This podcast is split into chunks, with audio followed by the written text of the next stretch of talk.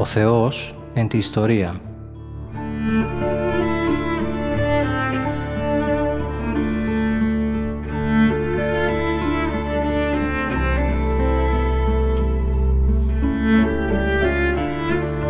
Περιδιαβαίνοντας την Παλαιά Διαθήκη με το Μητροπολίτη Γόρτινος και Μεγαλοπόλεως, Κύριο Ιερεμία.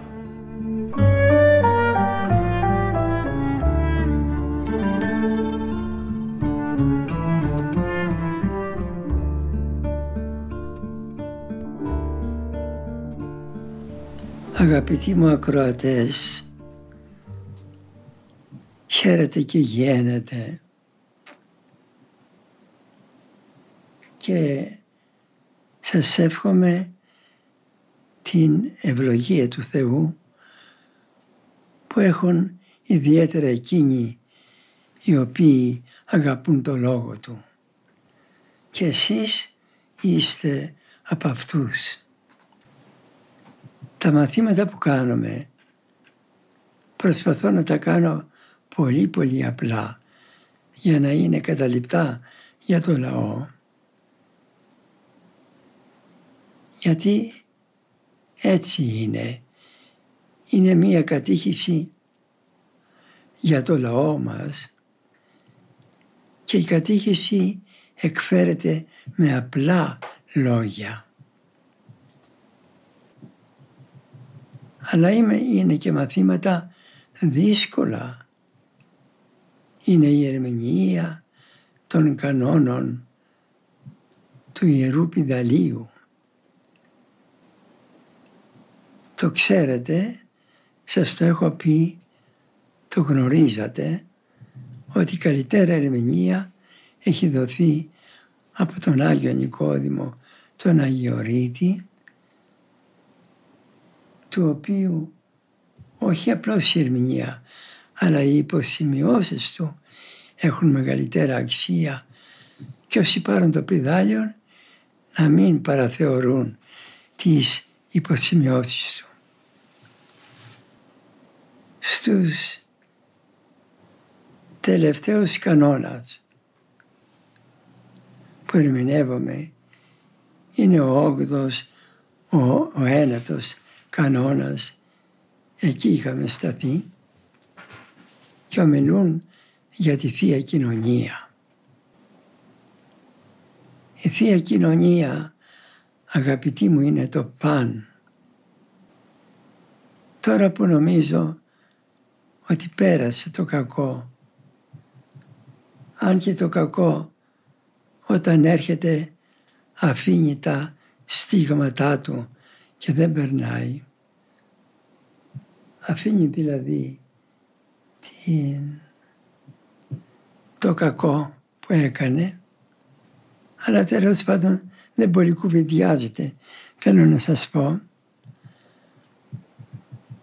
ότι λόγω του κορονοϊού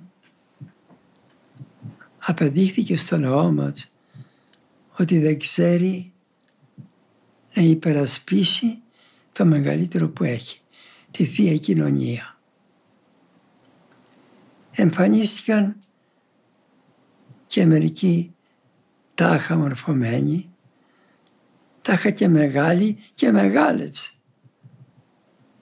Μεγαλοκυρίες με εξουσία, οι οποίοι εκφράστηκαν βλασφήμως έναντι της Θείας Κοινωνίας.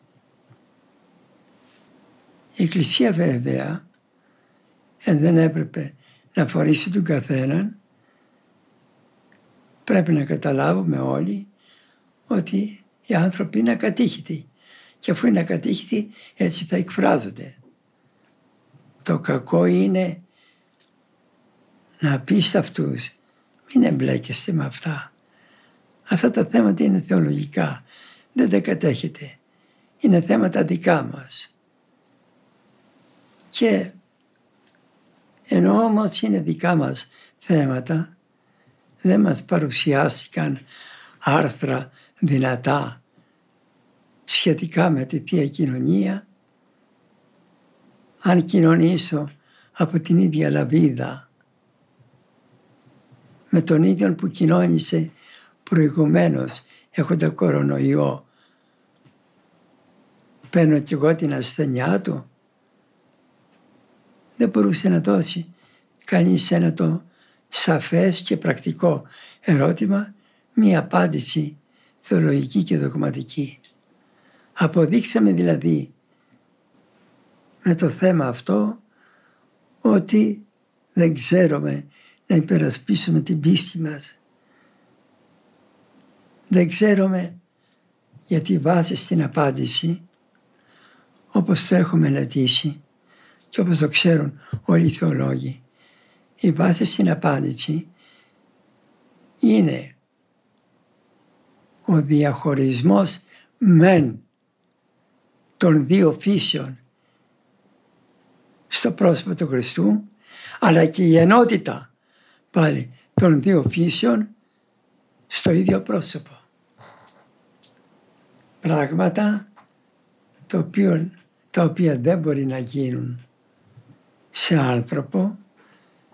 Θυμήθηκα έτσι πρόχειρα τον καθηγητή Κονιδάρη που έλεγε δύο φύσεις να γίνουν ένα μόνον εν Χριστώ Ιησού. Γι' αυτό δεν μπορούμε να πούμε για τον Αντίχριστο ότι θα είναι, θα είναι άνθρωπος κανονικός, ότι θα είναι και σατανάς ο πραγματικός. Αυτό μόνο εν προσώπου Ιησού μπορούσε να γίνει και άνθρωπος και Θεός, ο Χριστός μας. Δεν μπορεί ο Αντίχριστος να γίνει και άνθρωπος και σατανάς. Λοιπόν, απεδείχθηκε στο θέμα αυτό ότι εμείς παρακαλώ που πηγαίνουμε εκκλησία, που κοινωνάμε τακτικά, δεν ξέρουμε να, να κάνουμε το διαχωρισμό αυτών αλλά και την ενότητα αυτή στο πρόσωπο του Χριστού. Να πούμε, κοινώνησα σώμα και αίμα Χριστού, το οποίο αίμα άπαξ και ενώθηκε με την Θεία Φύση, παραμένει πάντα αίμα Χριστού. Και επομένως κοινώνησα τον ίδιο το Θεό, τον ίδιο το Χριστό. Γι' αυτό τώρα που μπαίνουμε σε ήρεμο επίπεδο, είναι ανάγκη να κάνουμε τι αυτά κατηχητικά μαθήματα. Ο κανόνα τον οποίο ορίσαμε, ερμηνεύσαμε δύο λίγων την προηγούμενη φορά αδερφοί μου χριστιανοί, επαναλαμβάνω, είναι ο ένατος κανόν, ο οποίος λέγει όποιος εισέρχεται στη Θεία Λειτουργία και ακούει το πρώτο μέρος της,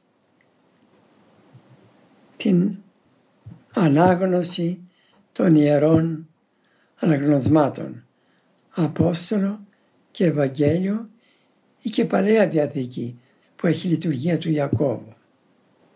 Και μετά φεύγει και δεν παραμένει για να κοινωνήσει, αυτός, αυτοί που το κάνουν αυτό, ως ανταξίαν, αταξίαν εμπιούντες, επειδή κάνουν μια ταξία στην εκκλησία, αφορίζεσαι χρή.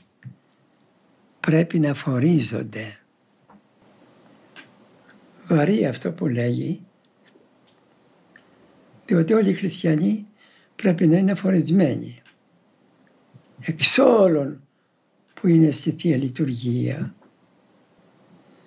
Μόνο λίγοι κοινωνούν. Οι πιο πολλοί απλώς παρίσταται και παίρνουν το αντίδερο. Τι έχουμε να πούμε; Κατά πρώτον έχω να πω και να δικαιολογήσω αν επιτρέπετε, όχι εναντιούμενος με τον κανόνα, αλλά να δικαιολογήσω μερικούς που δεν κοινωνούν, διότι συνέβη και κάτι το έτα, α, έκτακτο σε αυτούς. Διότι δεν ετοιμάστηκαν καλά για τη Θεία Κοινωνία. Δηλαδή το καλά δεν εννοώ πέντε ή επτά μέρες. Ε, αυτά δεν καθαρί, θα τα πούμε άλλη φορά αυτά, νηστεία. Εννοώ καλά, εννοώ καρδιακά, συναισθηματικά μέσα τους ότι θα κοινωνήσω σήμερα. Ε, και τέλος πάντων, διότι μέσα στη Θεία Λειτουργία ο πειρασμός, επειδή και εκεί πολεμά, τον πολέμησε να έρθει σε μία αντιδικία με κάποιον άλλον και όμως παρακαλώ και ενώ ήταν έτοιμα για την κοινωνία πολύ καλά έκανε και δεν κοινώνησε. Αν όμως δεν κοινώνησε με τη σκέψη ε, θα κοινωνήσω τη Μεγάλη Πέμπτη ή κοινώνησα τα Χριστούγεννα και δεν είναι ανάγκη αυτός πίπει στο κανόνα. Ή και αν θέλετε να το πω καλύτερα, στον κανόνα αυτόν που λέγει για αφορισμό και για επιτίμιο, πίπτει ο ιερεύς, ο οποίος δεν κατήχησε το λαό του, ότι στη Θεία Λειτουργία ερχόμεθα να κοινωνήσουμε και όχι απλώς να προσευχηθούμε, γιατί η προσευχή είναι μία απλή προσευχή που λέγεται παντού. Αλλά η Θεία Κοινωνία δεν είναι προσευχή, είναι τραπέζι. Τελείται πάνω στην Αγία Τράπεζα η προσευχή αυτή. Γίνεται η Θεία Λειτουργία για να πει ο ιερεύς λάβετε φάγετε, για να πει πίετε εξ αυτού πάντες, για να πει στο τέλος με τα φόβου Θεού πίστεως και αγάπης προσέλθετε. Να το ξέρω με αυτό αγαπητοί μου χριστιανοί ότι, ότι πρέπει να κοινωνούμε συχνά να πω το γενικό αυτό. Και ο πατήρ Γερβάσιος έλεγε εδώ της Γορτινίας ο Άγιος από την Υμφασία ότι ο χριστιανός πρέπει να είναι πολύ προσεκτικός στη ζωή του ώστε να μπορεί να κοινωνάει σε κάθε Θεία Λειτουργία. Να πω περισσότερα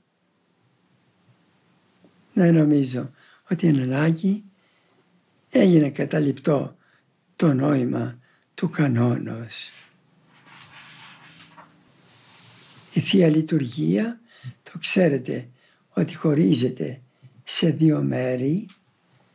Το ένα μέρος είναι τα αναγνώσματα μέχρι το Ευαγγέλιο και από το Ευαγγέλιο και μετά αρχίζει το μυσταγωγικό μέρος που πορευόμεθα στο Γολγοθά, στο μυστικό δίπλο, σε Σταύρωση και Ανάσταση του Κυρίου και σε όλα τα μετέπειτα την ανάληψή του, ακόμη ζούμε στη Θεία Λειτουργία και τη Δευτέρα του Κυρίου παρουσία, όπως το λέει κάθε κάποια ευχή εκεί που λέει, που λέει για τη Δευτέρα παρουσία του Κυρίου που τη βιώνουμε και πριν από τη Θεία από την παρούσα ακόμη ζωή και από την παρούσα ζωή πρέπει να βιώνουμε το γλυκό παράδεισο. Μην περιμένουμε δηλαδή να πεθάνουμε αδιάφοροι στα τελευταία να καλέσουμε τον παπά της ενορίας να μας κοινωνήσει, να μας διαβάζει μια ευχή, θα μας κάνει ένα σαρανταλίτουργο κάποιος και νομίζουμε ότι πάει δηλαδή ότι σωθήκαμε. Όχι έτσι χριστιανοί μου. Η ζωή μας όλοι πρέπει να είναι λαχταριστή στο Θεό μας παραπάνω από όλους και από μάνα και από πατέρα και από παιδιά και από όλους να αγαπούμε τον Κύριον ημώνης Χριστόν, την Παναγία Μητέρα Του και πάντας τους Αγίους. Ένα άλλο παρακαλώ κανόνα προχωρώ παρακάτω να κοινωνήσω, να, να ερμηνεύσω. Το δέκατο κανόνα ο οποίος λέγει «Ή της ακοινωνήτω, κάνανε ενίκο συνεύξετε, ούτως αφορητέστο». Όποιος λέγει χριστιανός, συμπροσευχηθεί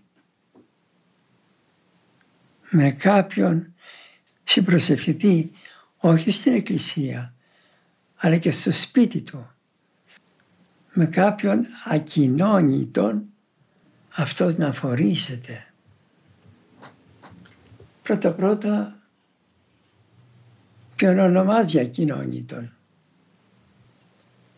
Ακοινώνητον στην εκκλησιαστική μας γλώσσα λέγουμε εκείνον που δεν έχει σχέση, που δεν έχει, πες τη μου άλλη λέξη, επικοινωνία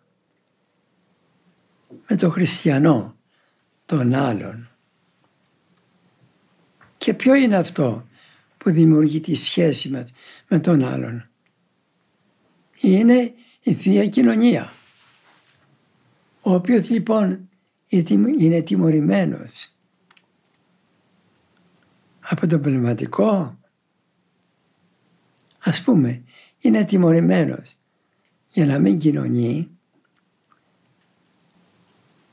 ας το πούμε ακοινώνητον, με αυτόν τον ακοινώνητον που έλαβε το επιτίμιο να μην κοινωνεί, δεν πρέπει να, να συμπροσεύχονται οι άλλοι χριστιανοί. Αυτή η ερμηνεία νομίζω δεν είναι καλή.